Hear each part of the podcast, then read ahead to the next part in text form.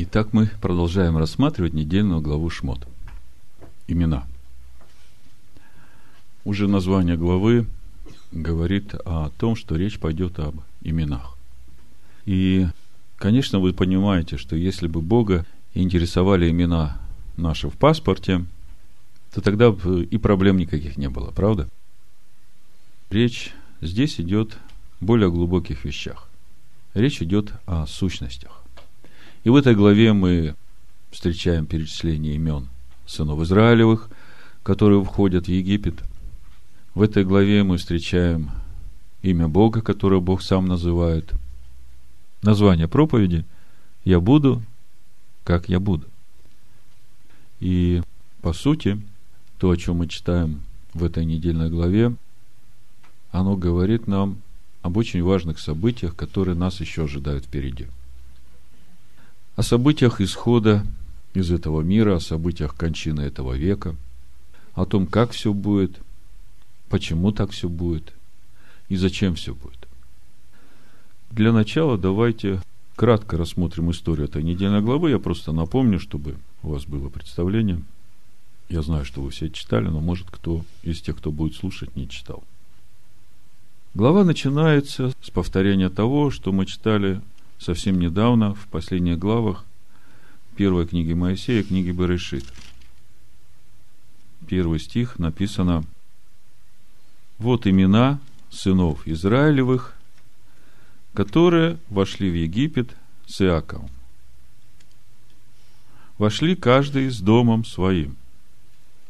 Рувим, Симеон, Левий и Иуда, Исахар, Завулон, и Вениамин, Дан и Нефалим, Гад и Асир, всех же душ, происшедших от чресла Иакова, было 70, а Иосиф был уже в Египте. Казалось бы, что здесь необычного? Вроде бы все понятно. Первое, на что Тора обращает внимание, казалось бы, зачем э, нужно дополнять эту фразу, а Иосиф был уже в Египте. Мы и так знаем, что Иосиф был в Египте. И не следует думать, что Иосиф – это еще дополнительные какие-то души, которые не входят в число 70, потому что буквально недавно мы читали, что всего 70 душ вошло в Египет, среди них был Иосиф. Так почему написано, что Иосиф был уже в Египте? Написано именно для того, чтобы обратить внимание всех на то, что Иосиф остался сыном Израиля. Вы смотрите, как начинается первый стих. Вот имена сынов Израилевых, которые вошли в Египет, с Иаковом. Такое необычное сочетание. Сынов Израилевых, которые вошли в Египет с Иаковом. Почему тогда не с э, Израилем, да?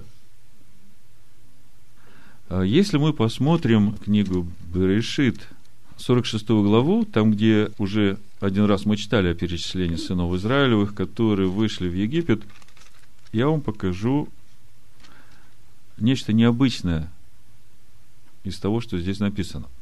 Значит, Бытие, 46 глава, 8 стих. Обратите внимание, как написано. Вот имена сынов Израилевых, пришедших в Египет. И дальше написано. Яков и сыновья его. Что здесь необычного? Смотрите, число сыновей Израиля записан и сам Яков. Вы видите, как написано? В Торе то же самое. Вот сыновья Израиля. Яков и сыновья его. Яков тоже сын Израиля. Как так? совсем непонятные вещи написаны человеку, который не проник вглубь Торы, ему это становится непонятно. Так вот, сегодняшняя недельная глава, э, Шмот, она очень важная. Потому что именно в этой недельной главе определяется тот критерий, по которому Бог будет отбирать тех людей своего народа, которых будет выводить. И, как я говорю, это относится не только к тому времени, как было, это описание событий, которые будут происходить в конце времен, то, о чем мы читаем э, в Матвея 24 главе когда ученики у Иешуа спрашивают, какой признак кончины века и как это будет, помните, да? Давайте прочитаем несколько стихов из этого, чтобы нам лучше представлять, на какие вопросы нам нужно ответить, изучая сегодняшнюю недельную главу, потому что она нас сегодня должна научить очень многому. Ну, тем более, что э, по свежим следам э, тут э, мы видели, как многие народы мира совсем недавно ждали кончину века, да, и среди них христиане, кстати, были. Поэтому давайте почитаем, поможем людям разобраться в признаках кончины века, чтобы в следующий раз они не наступали на эти грабли. Начну читать шестого стиха. Матвея, 24 глава.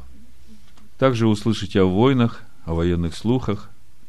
Смотрите, не ужасайтесь, ибо надлежит всему тому быть. Но это еще не конец.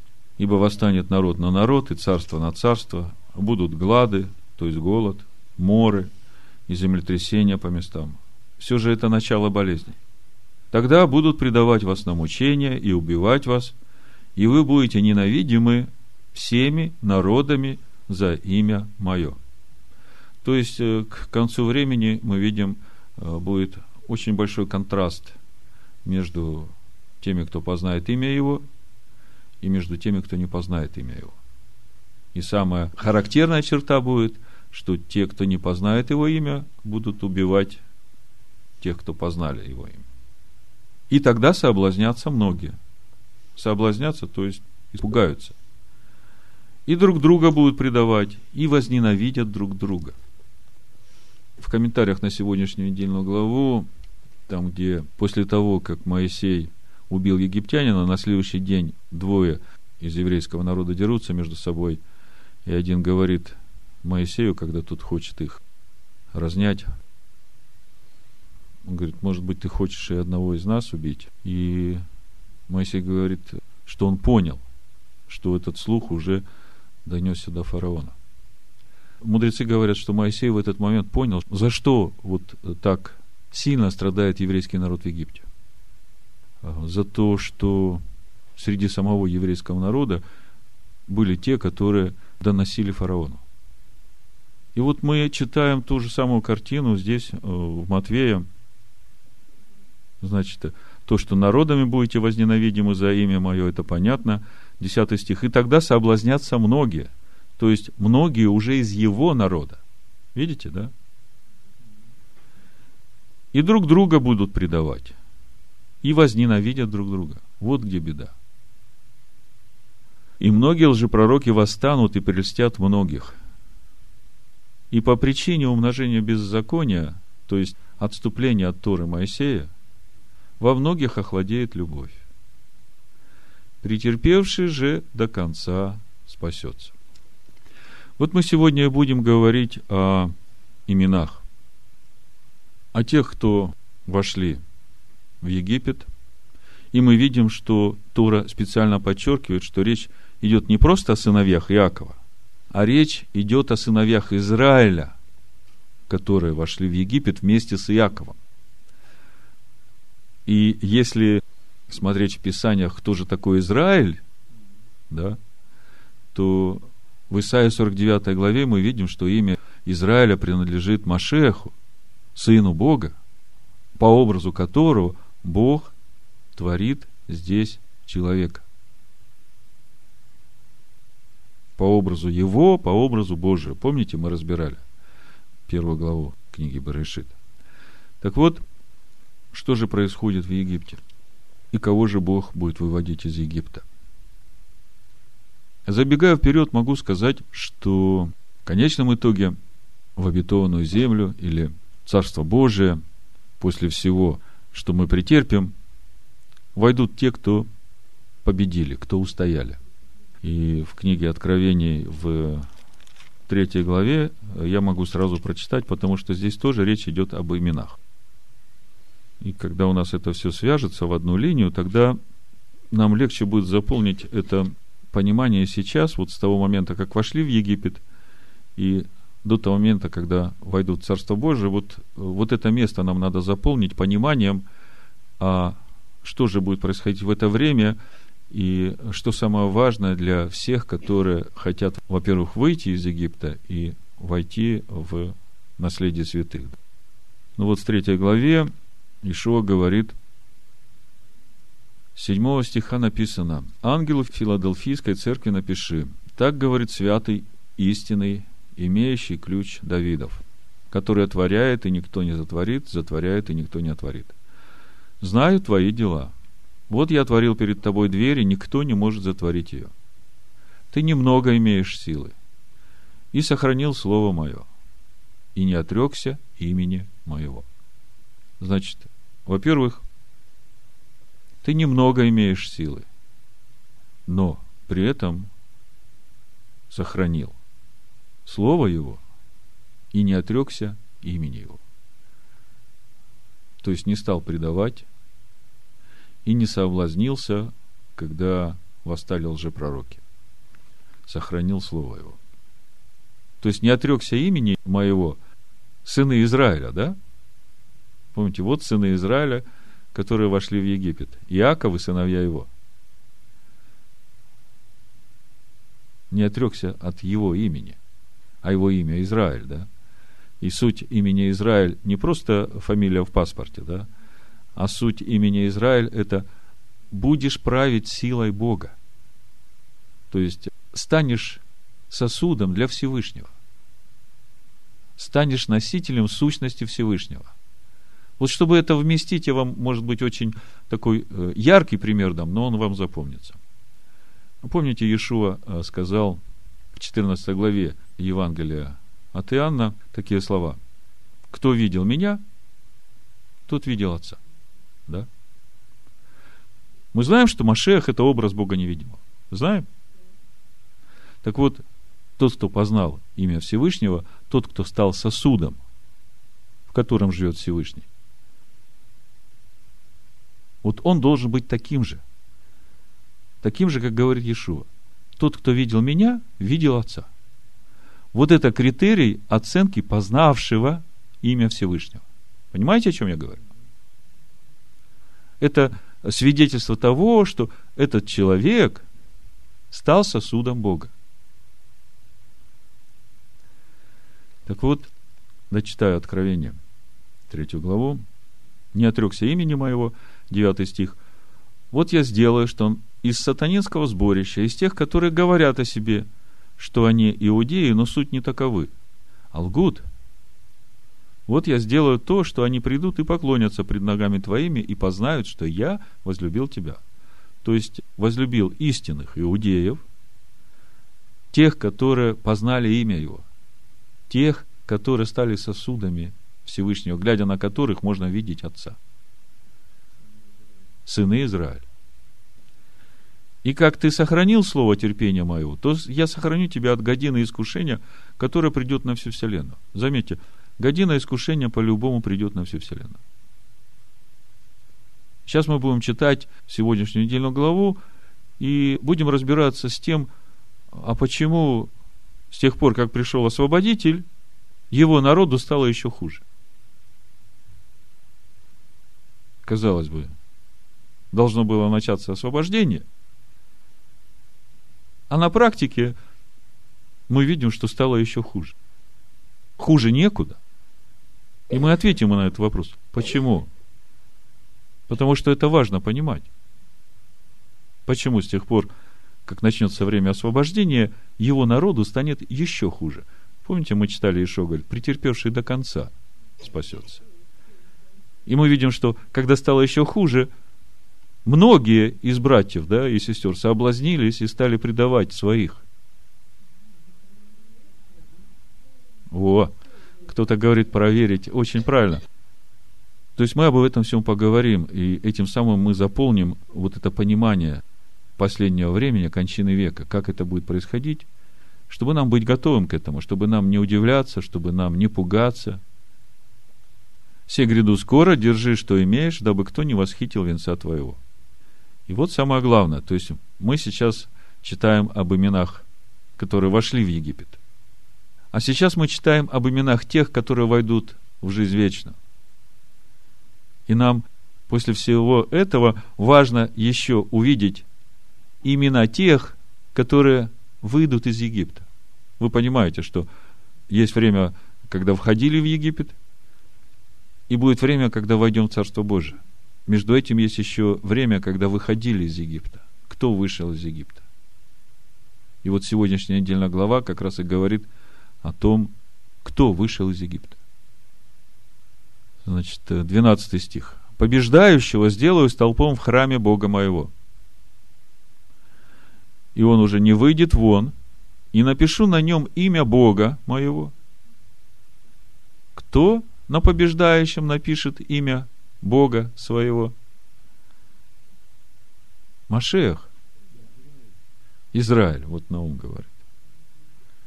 Каким образом он напишет на побеждающем имя Бога своего?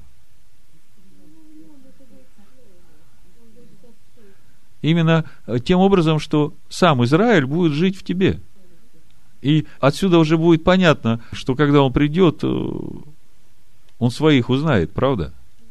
А тех, в ком не будет этого, он скажет, я не знаю тебя. Понимаете, да?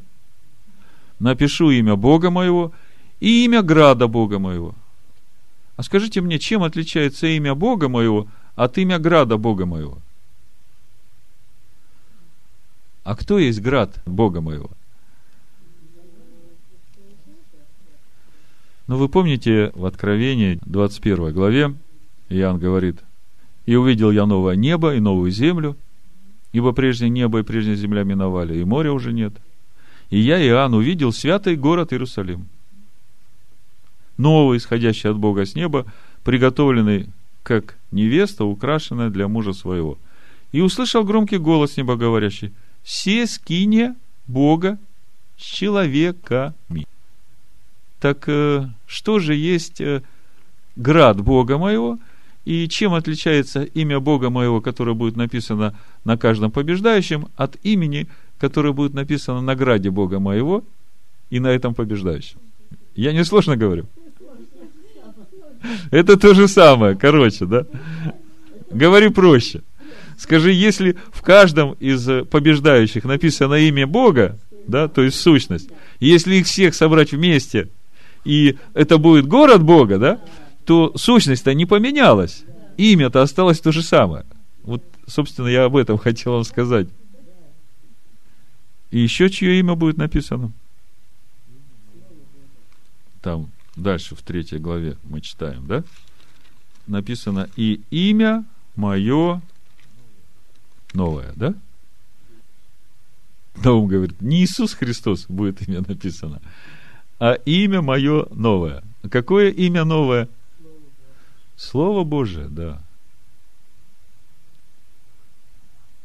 То есть, по сути, Слово – это и есть тот э, сосуд, который содержит внутри себя сущность Бога. И это Слово будет записано внутри нас будет жить внутри нас. И в этом слове будет пребывать сущность Бога. И это все есть обитель Бога в нас. Ну, примерно так. То есть, вот э, это такая характеристика побеждающих. И что нужно для того, чтобы быть побеждающим, чтобы прийти к этому конечному результату? Но самый простой ответ, чтобы нас и нашего там не было внутри нас, да, а чтобы все было Божие. Так вот, сегодняшняя недельная глава как раз об этом и говорит. Давайте в третью главу э, книги Исход вернемся и прочитаем разговор Моисея с Богом с 13 стиха по 15. Значит, Бог призывает Моисея. Говорит, я тебя посылаю вывести мой народ из Египта. Моисей говорит Богу, вот я приду к сынам Израилевым и скажу им, Бог отцов наших послал меня к вам. А они скажут мне, как ему имя? Что сказать мне им? на первый взгляд может показаться, что э, Моисей беспокоится о том, что э, сыны Израиля забыли имя своего Бога. Но вы понимаете, что здесь речь идет о чем-то совершенно другом. Сыны Израиля помнят еще со времен Авраама, что они будут в Египте, и что Бог их выведет. Они помнят наставление отца, и они помнят наставление Иосифа. Искуплением искупит вас Бог и выведет из Египта. И это были те ключевые слова, которые знали все старейшины в Израиле. И э, когда Моисей пришел и назвал эти слова, с этими словами Иосиф прощался, когда умирал. Это 24 стих 50 главы. Но Бог посетит вас и выведет вас из земли сей в землю, о которой клялся Аврааму, Ицхаку и Якову. И вот это «и Бог посетит вас и выведет вас» а, дословно на иврите написано «искуплением искупит вас Бог и выведет вас». То есть это были те ключевые слова, по которым а, сыны Израиля сразу поняли, что Моисей – это посланник Всевышнего. Им даже не надо были эти доказательства. И когда Моисей говорит, они скажут мне, как ему имя, что сказать мне им, то речь здесь идет о другом. Не о том, что сыны Израиля не знают имя своего Бога, сыны Израиля хотят знать о том, какая грань Всевышнего будет раскрываться во время выхода сыновей Израиля из Египта. Потому что они знают, что если раскрывается имя Элохим, то раскрывается мера суда. И если будет раскрываться мера суда, то, глядя на свое духовное состояние, они понимают, что мало кто достоин того, чтобы спастись. Потому что на момент выхода из Египта Израиль был во многих вопросах своего духовного состояния на том же уровне, что и египтяне, может даже хуже. А если будет открываться имя тетраграмматон, имя, которое связано с аспектом милости – то сыны Израиля понимают, что вместе с раскрытием этого имени и египтяне многие могут попасть э, в число выходящих из Египта. Потому что там было много достойных людей, которые еще помнили учение Иосифа. Поэтому Моисей сам спрашивает, и как бы за весь народ спрашивает, вот Бог, ты меня посылаешь, а с каким именем ты намерен прийти и раскрыться? Понимаете, да? И ответ Бога очень интересен. Можно сказать, этот ответ Бога определяющий. Прежде чем я скажу, что Бог ответил, я хочу вам напомнить, что Бог, Он не изменен. Он вовеки тот же. И вот э, в Исаия 41 главе в 4 стихе он сказал, что какой я в первых, такой я и в последних. Вот это очень важно, чтобы мы это все время держали в своем разуме, поскольку мы сейчас говорим не только о времени исхода сыновей Якова, Израиля, из Египта. Мы говорим и о времени кончины этого века. И поэтому нам очень важно, а какое имя будет раскрываться, когда Всевышний придет. Я прочитаю Исайя 41.4. Можно и другие места привести. Иакова 1.17, Бог есть свет, и в нем нет ни тени перемен. Помните, Яков говорит. То есть все, что сейчас происходит, и то, как раскрывается Бог, это вот та возможность для нас познать Бога, который сотворил этот мир. Познать сущность Бога, которая не меняется. Исайя 41.4 написано, я буду читать с первого стиха. «Умолкните предо мною острова, и народы да обновят свои силы. Пусть они приблизятся и скажут, станем вместе на суд. Исайя 41 глава с 1 стиха. Кто воздвиг от востока мужа правды? Призвал его следовать за собою. Предал ему народы и покорил царей. Он обратил их мечом его в прах, луком его в солому, разносимую ветром. Он гонит их, идет спокойно дорогою, по которой никогда не ходил ногами своими кто сделал и совершил это. Тот, кто от начала вызывает роды.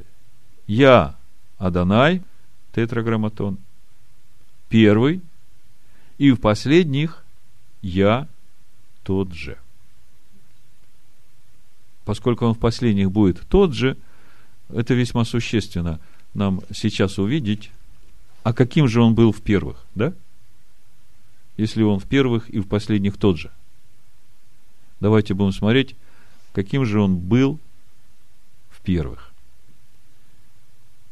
Моисей спрашивает, как имя тебе? Вот ты меня посылаешь выводить, а с каким именем ты придешь? Как ты раскроешься?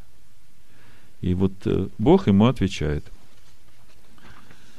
В синодальном переводе, к сожалению, это не видно. Даже в латышском переводе, мне кажется, лучше написано. Исход 13 глава с 13 стиха. «И сказал Моисей Богу, вот я приду к сынам Израилевым и скажу им, Бог отцов ваших послал меня к вам. А они скажут мне, как ему имя, что сказать мне им? Бог сказал Моисею. В синодальном написано «Я есть сущий». На самом деле написано по-другому. Написано «И сказал Бог Маше, я буду, многоточие, как буду». Эгье, Ашер, Эгье. Вот так написано в Торе. Интересный ответ, да? Господи, с каким именем ты раскроешься? С милостью или с судом? А Бог говорит, я буду, как я буду. И что это за ответ? Вот Инара уже почувствовала, что за всем этим ответом стоит. Бог говорит, я не меняюсь. Я вовеки тот же. И я буду так, как я буду, и от вас зависит, каким я буду к каждому из вас. Не от меня. Я-то не меняюсь. В книге чисел написано. Бог не сын человеческий, чтобы ему меняться. Это сынам человеческим надо меняться, да? А Бог не меняется. Он говорит, я буду так, как я буду. Эгье, ашер эгье. И сказал он, так скажи сынам Израиля, я пребуду. То есть, я вовеки буду пребывать таким же. Какой я в первых, такой я в последних, какой я был до сотворения, таким я буду, когда все закончится. Я тот же. Я буду так, как я буду. Что значит этот ответ? Господи, так с милостью ты придешь или с судом? Ответ очень простой. И так, и так. От вас зависит.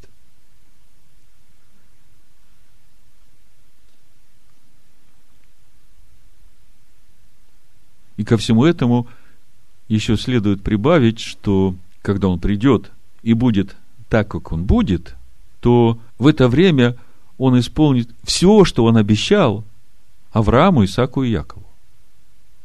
Вот это очень важный момент. Потому что есть время, когда мы живем верою, и мы это еще не получили в наследие, но мы живем верой в это, правда?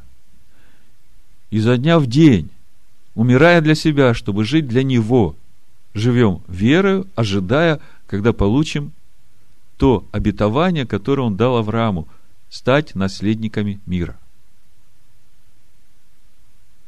Так вот, если мы заглянем в следующую недельную главу, э, это просто для полноты. Я думаю, что мы еще будем говорить на эту тему много. В следующей недельной главе как раз Бог и говорит, какой он будет, когда он будет, как будет. Второй стих и дальше. Шестая глава исход, вы поняли, да? И говорил Бог Моисею и сказал ему, «Я Адонай». Здесь стоит непроизносимое имя Всевышнего тетраграмматон. Знаете, да? Напомню вам. Оно состоит из четырех букв которые построены таким образом, что обычным образом произнести его невозможно. И является в своей сути словом, соединяющим в себе три формы глагола «быть». То есть вот то имя, которое в синодальном переводе всегда Торе и пророках переводится как Господь, Господь, Господь, Господь, да? Вы обратили внимание, что есть Бог, и речь идет об Илогим, а когда Господь, речь идет об этом имени непроизносимом, четырехбуквенном имени. Называют его тетраграмматон, называют Ашем, называют Адонай. Так вот, По сути, это имя непроизносимо, его даже э, в простой речи не произнесешь. И оно непроизносимо в своей сущности, поскольку в этом слове соединены вместе прошлое, настоящее и будущее. В одно и то же мгновение. Прошедшее время глагола он был, гая. Настоящее время глагола он есть, гове. И будущее времени глагола он прибудет, игье. И вот это вот его имя, которое, если переводить, ну, как бы, если давать смысловое значение, то можно было бы сказать, тот, кто был, есть и прибудет. Или тот, кто давал, дает и будет давать бытие всему миру. Источник бытия. И Бог говорит Моисею, шестая глава, второй стих мы начали читать, да? И говорил Бог Моисею и сказал ему, я, и стоит четырехбуквенное имя Всевышнего. Я тот, кто давал жизнь миру, даю и буду давать. Я источник бытия. Являлся я Аврааму, Исаку Якову с именем Эльшадай. Мы знаем, что и Авраам, и Исаак, и Яков знают имя четырехбуквенное, непроизносимо. Помните, когда Авраам только вышел из Харана и пришел в обетованную землю, первое, что он сделал, он призвал имя четырехбуквенное и поставил жертвенник. Помните, как э, Иаков э, бежал от брата своего э, в Харан, да, и заночевал, и видел эту лестницу, там тоже с ним разговаривал Бог с именем Тетраграмматон. То есть и Авраам, и Исаак, и Яков знают это имя. Это не есть что-то неизвестное для них, так же, как и мы знаем это имя, но при жизни Авраама, Исаака и Якова не исполнилось то, что Бог им обещал. И вот здесь Бог говорит, я являлся Аврааму, Исааку и Якову с именем Всемогущий, Эль-Шадай. А с именем моим Господь, четырехбуквенное значение имени, да, тетраграмматон, не открылся им. И дальше он говорит, и я поставил завет мой с ними, чтобы дать им землю ханаанскую. Землю странствования их, в которой они странствовали. И я услышал стенание сынов Израилевых о том, что египтяне держат их в рабстве, и вспомнил завет мой. То есть, когда он придет и будет так, как он будет, то в это время он исполнит все, что он обещал Аврааму, Исаку и Якову. Если читать дальше, что Бог говорит, то тут же можно получить и ответ на то, что это значит. Я буду, как буду.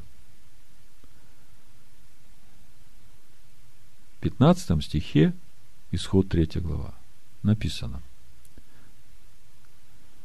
И сказал еще Бог Моисею, так скажи сынам Израилю, Господь, Бог отцов ваших, Бог Авраама, Бог Ицхака и Бог Иакова послал меня к вам, вот имя мое на веки.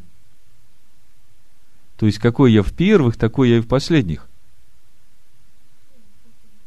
И памятование о мне из рода в род. Вот такой я буду когда я буду, да?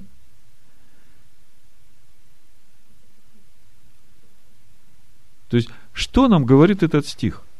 Во-первых, Бог отвечает сынам Израиля, какими Он хочет видеть их, когда придет, да? Во-вторых, сыны Израиля могут проверить себя на соответствие тому имени, которое придет и раскроется. Я напомню, что мы сейчас говорим о том, каким будет кончина этого века, как будет, когда это имя будет раскрываться снова, когда все люди получат то, что Бог обещал. Я буду, как буду. если мы смотрим на это имя, которое Бог говорит «я сущий», да, как бы сынам Израиля это еще ничего не говорит. Я буду так, как я буду. А как буду? А вот когда Бог добавляет вот эти следующие слова, имя мое Бог Авраама, Бог Ицхака, Бог Якова, да, и это имя мое навеки, первый момент, на что э, важно обратить, что в этом стихе с каждым именем Авраама, Ицхака, отцов и Якова стоит слово Бог, так как бы казалось, можно подумать, что три Бога, да? Почему при каждом имени стоит имя Бог, если посмотреть следующий стих, 16. Тут написано, пойди, собери старейшин Израилевых и скажи им, Господь Бог отцов ваших явился мне. И здесь уже всего лишь один раз. Бог Авраама, Ицхака и Якова. И сказал, я посетил вас и увидел, что делать с вами в Египте. То есть, я хочу вам показать вот эту особенность, которая в этих двух стихах, то, что Тора нам хочет сказать. Машех хочет нам сказать. Помните, мы говорили, что путь Авраама – это путь из Харана в обетованную землю, когда нужно было выйти из родства своего, из дома отца своего, да? Это особенный путь. Но когда мы начали смотреть на суть этого пути, мы увидели, что там всего два этапа. Первое – это научиться доверять Богу, да? Перестать бояться за себя. А второй этап – это дать место в себе Богу, чтобы уже не я, но Бог во мне жил и делал то, что Он хочет. И мы видим, как Авраам проходил этот путь. Потом мы смотрим жизнь Ицхака, и мы видим, что Авраам родил Ицхака. И Ицхаку не надо было уже выходить из дома отца своего, из родства своего, да? Потому что он уже родился в доме Авраама, который уже все это прошел. И несмотря на это, Ицхак проходил тот же самый путь, учился доверять Богу, и потом учился давать место Богу в себе. И то же самое мы видим с Иаковом. Совсем другая судьба. Третья судьба, когда ему нужно бежать из обетованной земли, жить вне пределах обетованной земли и потом возвращаться. То есть путь у каждого из нас может быть разным. Но Бог, которого мы познаем на этом пути, он все тот же Бог, он и в Аврааме, и в Ицхаке, и в Иакове, он тот же Бог. Поэтому в 16 стихе уже мы видим, что Бог говорит, я Бог Авраама, Ицхака и Якова. И Авраам, и Ицхак, и Яков прошли этот путь, научились доверять мне и дали место в себе для меня. И поэтому я связываю свое имя с ними, как с сосудами моими, навеки. Вот они были тленными, а теперь они стали вечными. Они были прах, а теперь они вовеки со мной. Что такое спасение? Мы сегодня говорим, в общем-то, о спасении, да? Спасение от чего? От того приговора, который Бог когда-то дал Адаму, который согрешил в Эдемском саду. Ты прах, и в прах возвратишься. И спастись можно от этого приговора, только дав в себе место Богу. Неважно, из сыновей Иакова ты, неважно, из какого ты народа, важно то, будешь ли ты сыном Израиля. Так же, как и Иаков и его сыновья. Вот это то, что интересует Бога. И, по сути, Бог с самого начала именно это делает. Он находит Авраама. Авраам проходит этот путь, становится обителю Бога. Бог говорит, вот, Авраам, я запечатлеваю этот путь, и теперь от тебя произведу целый народ, который пройдет этим путем. И потом через этот народ все народы я благословлю этим путем – Другими словами, если мы сейчас сложим вместе всю эту ситуацию разговора Моисея с Богом, Бог говорит Моисею, скажи сынам Израиля, вот я приду, если им интересно знать, с каким именем я приду, то вот вам точка отсчета. Я Бог Авраама, Бог Ицхака, Бог Якова. Я Бог Авраама, Ицхака и Якова. И это имя мое навеки. Если вы хотите знать, каким я буду, когда я буду по отношению к каждому из вас, то сравните себя с этим именем. Взвесьте себя на этих весах, и тогда вам будет ясно, каким я буду, когда буду по отношению к каждому из вас. Вы понимаете, о чем речь идет? То есть, Бог дает точку отсчета для каждого. От чего зависит, как будет раскрываться имя Всевышнего по отношению к Нему. То есть взвесьте себя на этих весах. Ишуа говорит, будет большое давление, претерпевший до конца спасется.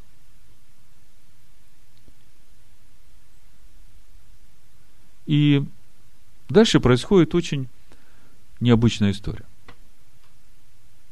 Я бы сказал, что первым был взвешен на этих весах Моисей.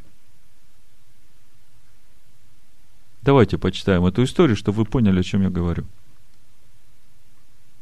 Исход 4 глава, с 20 стиха по 26. «И взял Моисей жену свою и сыновей своих, посадил их на осла и отправился в землю египетскую. И жезл Божий Моисей взял в руку свою». 21 стих. «И сказал Господь Моисею, когда пойдешь и возвратишься в Египет, смотри все чудеса, которые поручил тебе, сделай пред лицом фараона. А я ожесточу сердце его, и он не отпустит народа. И скажи фараону, так говорит Господь, Израиль есть сын мой, первенец мой. Говорю тебе, отпусти сына моего, чтобы он совершил мне служение. Смотрите, кого собирается выводить Бог из Египта. Кого? Израиля. Израиль есть сын мой.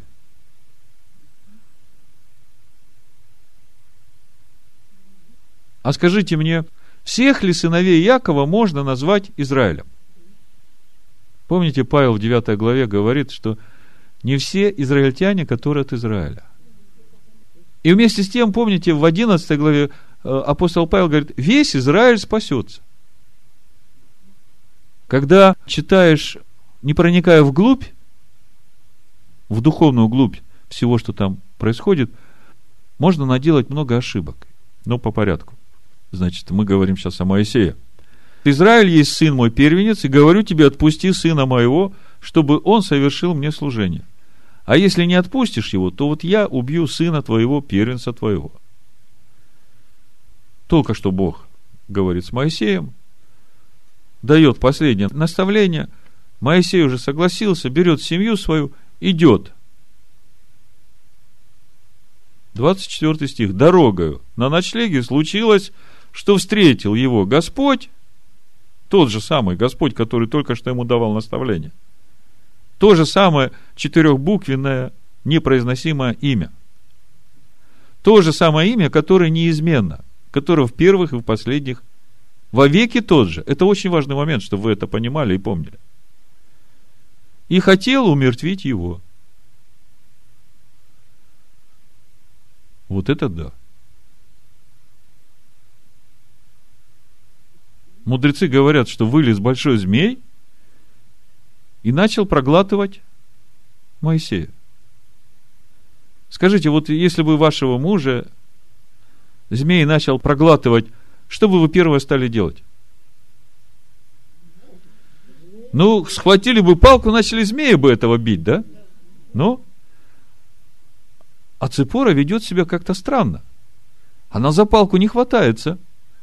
Она змея не бьет. Она понимает, что здесь что-то более серьезное. За что хватается Цепора? За нож. И что, она с этим с ножом бежит на змея? Скажите мне, почему всю эту ситуацию с Моисеем, гибель ее мужа на ее глазах, она связывает с обрезанием своего младенца?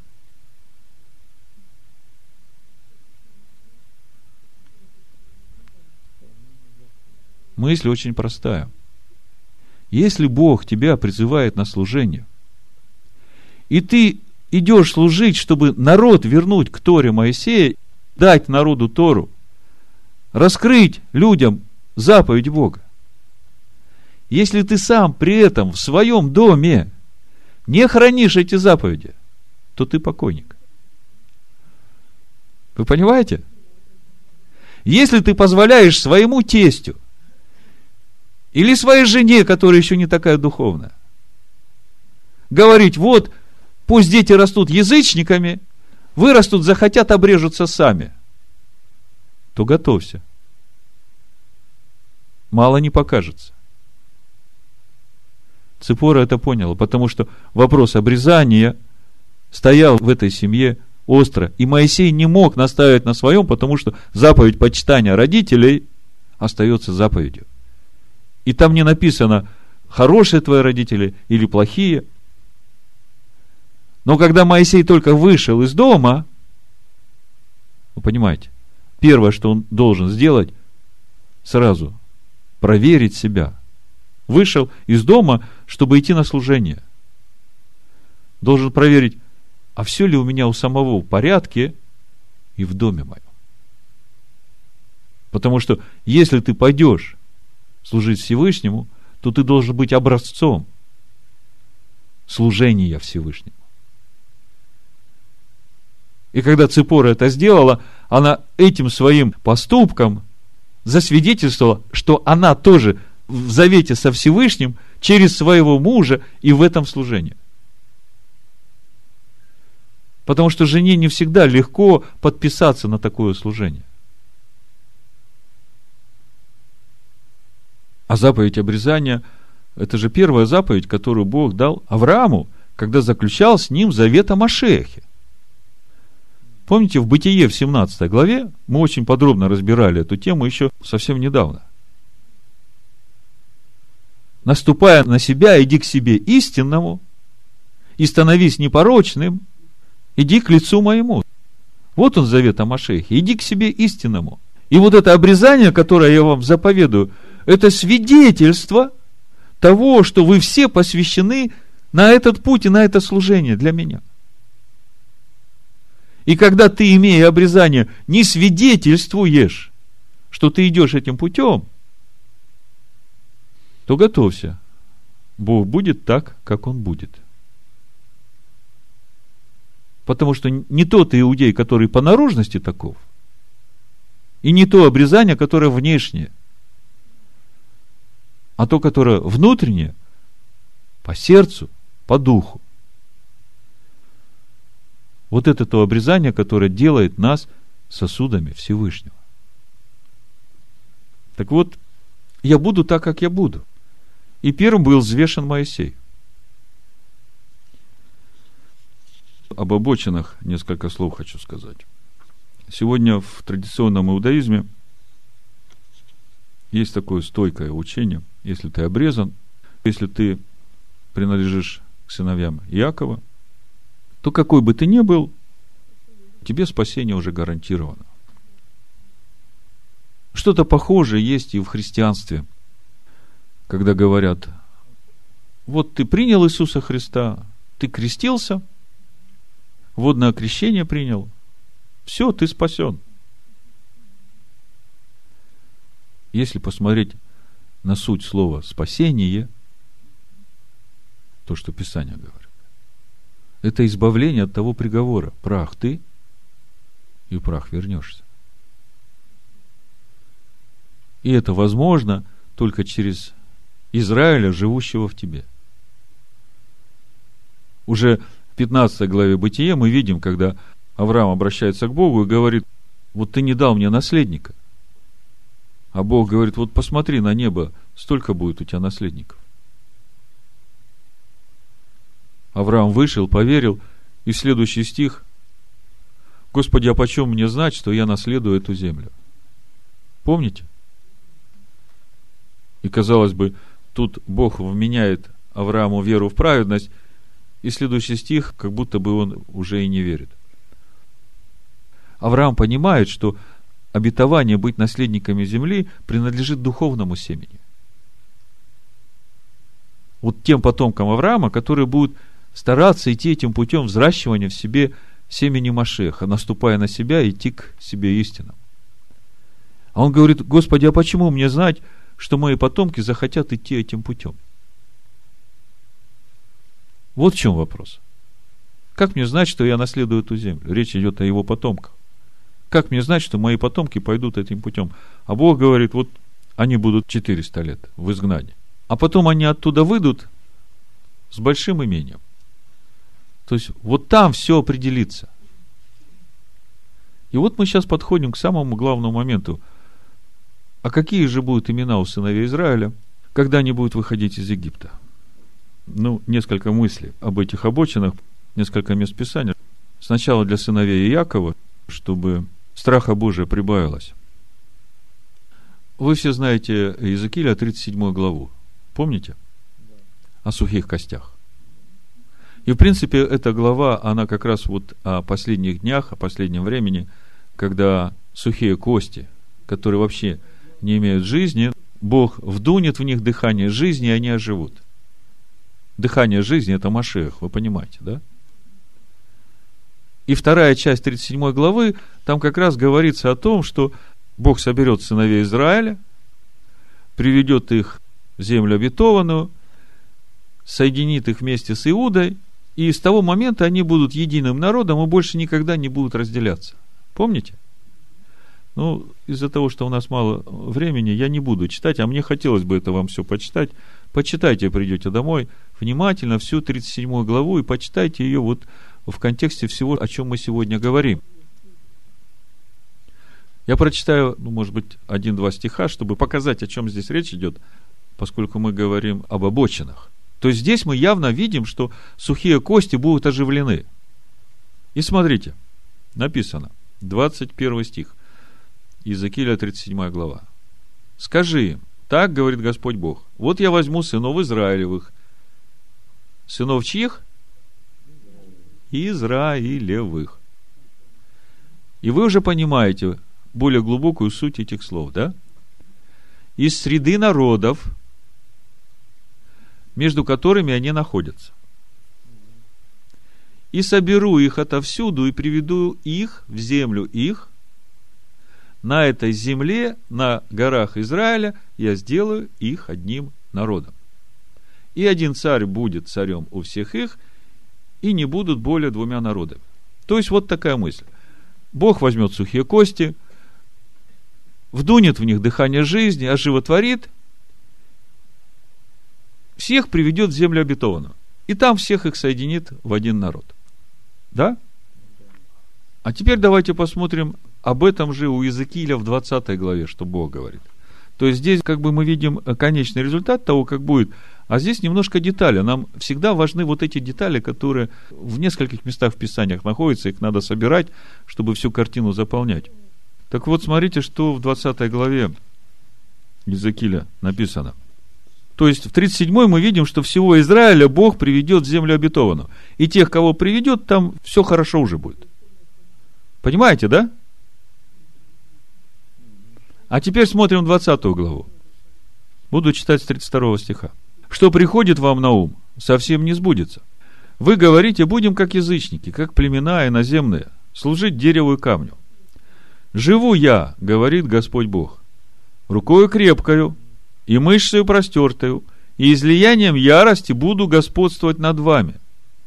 И выведу вас из народов, из стран, по которым вы рассеяны, и соберу вас рукою крепкою мышцею простертую и излиянием ярости – и приведу вас в пустыню народов, и там буду судиться с вами лицом к лицу, как я судился с отцами вашими в пустыне земли египетской. Так буду судиться с вами, говорит Господь Бог. И вот самое важное, смотрите. И проведу вас под жезлом, и введу вас в узы завета, и выделю из вас мятежников и непокорных мне – из земли пребывания их выведу их, но в землю Израилеву они не войдут. 37 главе Иезекииля мы видим, что весь Израиль, который войдет в землю обетованную, они будут единым народом, у них будет царем Машех, там все в порядке. Да? Но здесь мы видим, что все непокорные, мятежники, будут выведены из народов, но в землю обетованную не войдут. Где они останутся? Ну, Матвея 7 глава, это уже к христианам относится. Не всякий, говорящий мне, Господи, Господи, войдет в Царство Небесное, но исполняющий волю Отца Моего Небесного. Многие скажут мне в тот день, Господи, Господи, не от Твоего ли имени мы пророчествовали?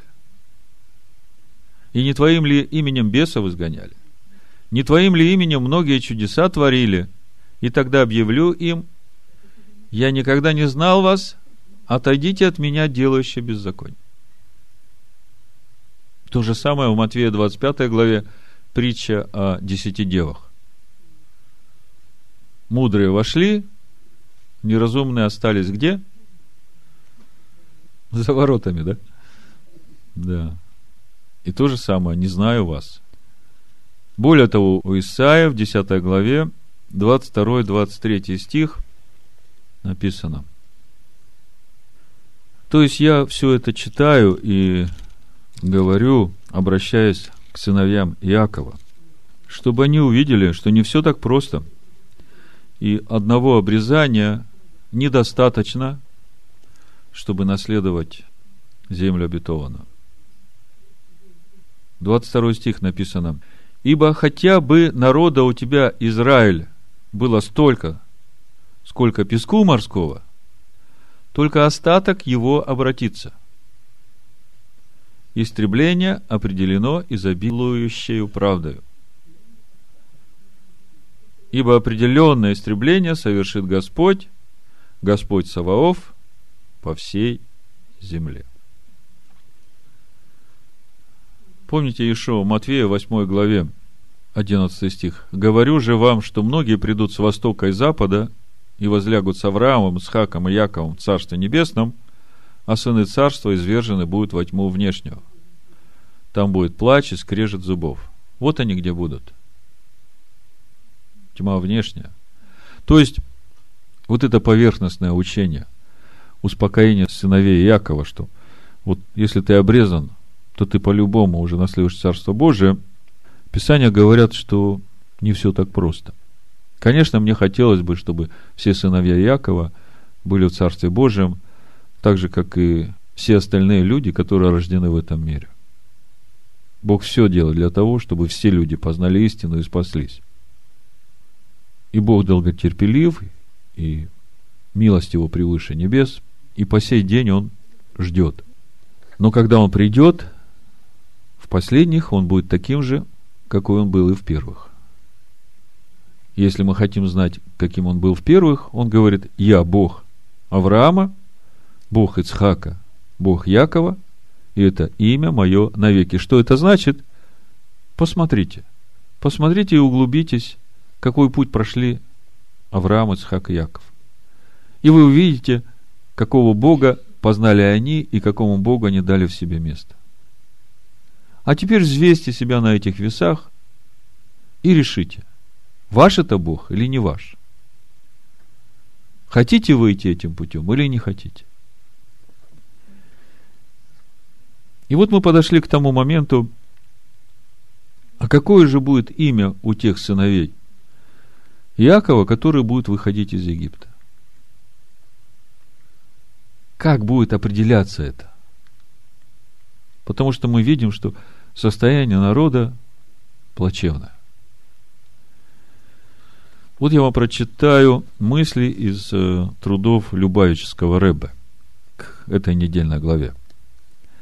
Именно на это место, которое мы сегодня разбираем, я буду, как я буду. Так вот, Рэбе пишет. В главе Шмот можно найти одну из самых загадочных фраз в Торе.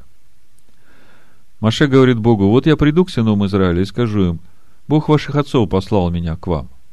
И скажут они мне, как имя его. Что скажу им?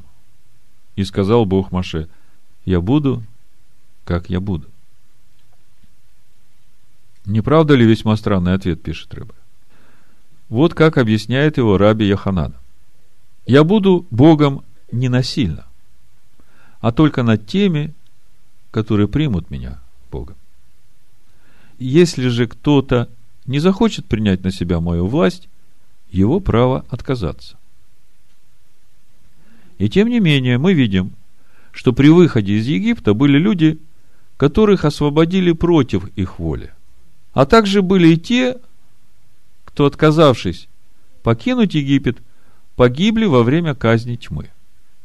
Вы знаете, что во время девятой казни, во время тьмы, были погублены все сыновья Израиля, которые в своем сердце воспротивились выходить из Египта. Приняли решение не выходить из Египта. И Рэба говорит, как же увязать эти факты с тем, что у человека должна быть свобода выбора? Например, признавать или не признавать Всевышнего хозяина мира зависит от самого человека. Но в нашем случае одни не хотели уходить, и Всевышний их вывел насильно, другие же не желали покидать Египет, и он их за это умертвил. О какой же свободе выбора тут идет речь? В этой же главе мы читаем, сказал Бог, «Сын мой, первенец мой Израиль, отпусти моего сына». Из этого видно, что причиной освобождения евреев из Египта является отцовская привязанность Всевышнего к еврейскому народу. Я бы сказал, отцовская привязанность к своему сыну, к Израилю. Получается, что каждый еврей, включая самого незначительного, в кавычках пишет Рэба, попадает под определение сына Бога. Мы читаем, что все сыновья Израиля вошли в Египет, в том числе и Яков, да? А связь отца и сына заложена в сущности их природы – она не может исчезнуть или измениться, как сказано в Талмуде. В любом случае вы называетесь моими детьми. И поэтому заменить вас на другой народ я не могу. Другими словами, изгнание, галут, это такая ситуация, когда евреи перестают ощущать себя сыновьями Всевышнего. Напротив того, геула, освобождение, это возобновление этого ощущения. Ну вот 37 глава книги Иезекииля как раз говорит нам об этом. И здесь действительно никакой свободы выбора нет ни у нас, ни у него. Он обещал Аврааму. Да? А вот самое важное здесь. Перед самым исходом, во время десяти казней, Всевышний пытается пробудить евреев от спячки, от иллюзии того, что они с Богом чужие друг другу. То есть им становится все хуже. Бог начинает казни над Египтом, чтобы они увидели, что Бог им не чужой. То есть пытается разбудить в них сыновнее чувство к Отцу. И хотя это единственно верное решение, здесь действительно проявляется свобода выбора сынов Израиля. То есть Бог делает все для того, чтобы в каждом сыне Якова пробудить это чувство сыновства. Да? Мы сейчас говорим конкретно о сыновьях Якова. Нашлись те, кто уже ощутил себя детьми Бога, но еще не решился покинуть привычную обстановку рабства. Таких нужно выводить из Египта силой. Слышите?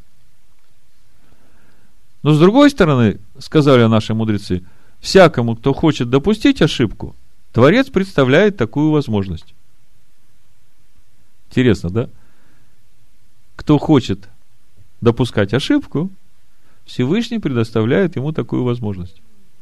Поэтому нашлись и такие евреи, которые ощутили свою связь с отцом, но намеренно восстали против него и его законов и отказались выходить из Египта. Такие погибли во время египетской казни. Вы видите, если копать глубже, в иудейской традиции есть понимание, что не всякий обрезанный получит спасение – и мудрецы этому учат. Только надо глубже копать это. Потому что в каждом сыне Якова лежит это семя. И Бог в последние дни будет делать все для того, чтобы пробудить это семя в сыновьях Якова. И погибнут в Египте только те, которые противостанут против него и его законов. Заметьте, здесь вообще не говорится о совершенстве выходящих из Египта. Вы понимаете, о чем я хочу сказать? Здесь еще не говорится о тех побеждающих, которые станут столпом в храме Бога моего. Поэтому в 4 главе послания римлянам апостол Павел и пишет. 4 глава римлянам, 16 стих.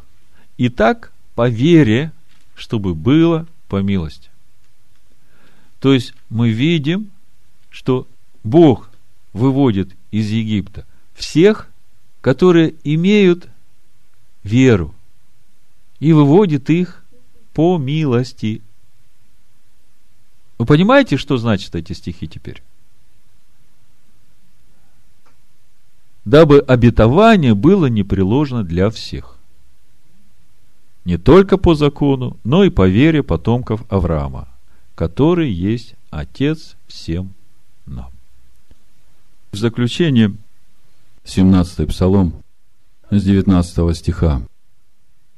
Они восстали на меня в день бедствия моего, но Господь был мне опорою. Он вывел меня на пространное место и избавил меня, ибо Он благоволит ко мне. Воздал мне Господь по правде моей, по чистоте рук моих вознаградил меня. Ибо я хранил пути Господни и не был нечестивым перед Богом моим. Ибо все заповеди Его предо мною, и от уставов Его я не отступал. Я был непорочен перед Ним и остерегался, чтобы не согрешить мне. И воздал мне Господь по правде моей, по чистоте рук моих пред очами Его. С милостивым ты поступаешь милостиво, с мужем искренним искренно, с чистым чисто, а с лукавым по лукавству его. Ибо ты людей угнетенных спасаешь, а очи надменных унижаешь. Я буду, как я буду. Ну и в заключение я бы сказал так. Вот имена сынов Израиля, пришедших в Египет. Так начинается недельная глава. А вот имена вышедших из Египта. Итак, по вере, чтобы было по милости. А вот имена вошедших в обетованную землю. Напишу на нем имя Бога моего, имя града Бога моего, Нового Иерусалима, нисходящего с неба от Бога моего, и имя мое новое. Да благословит всех нас Всевышний. Аминь.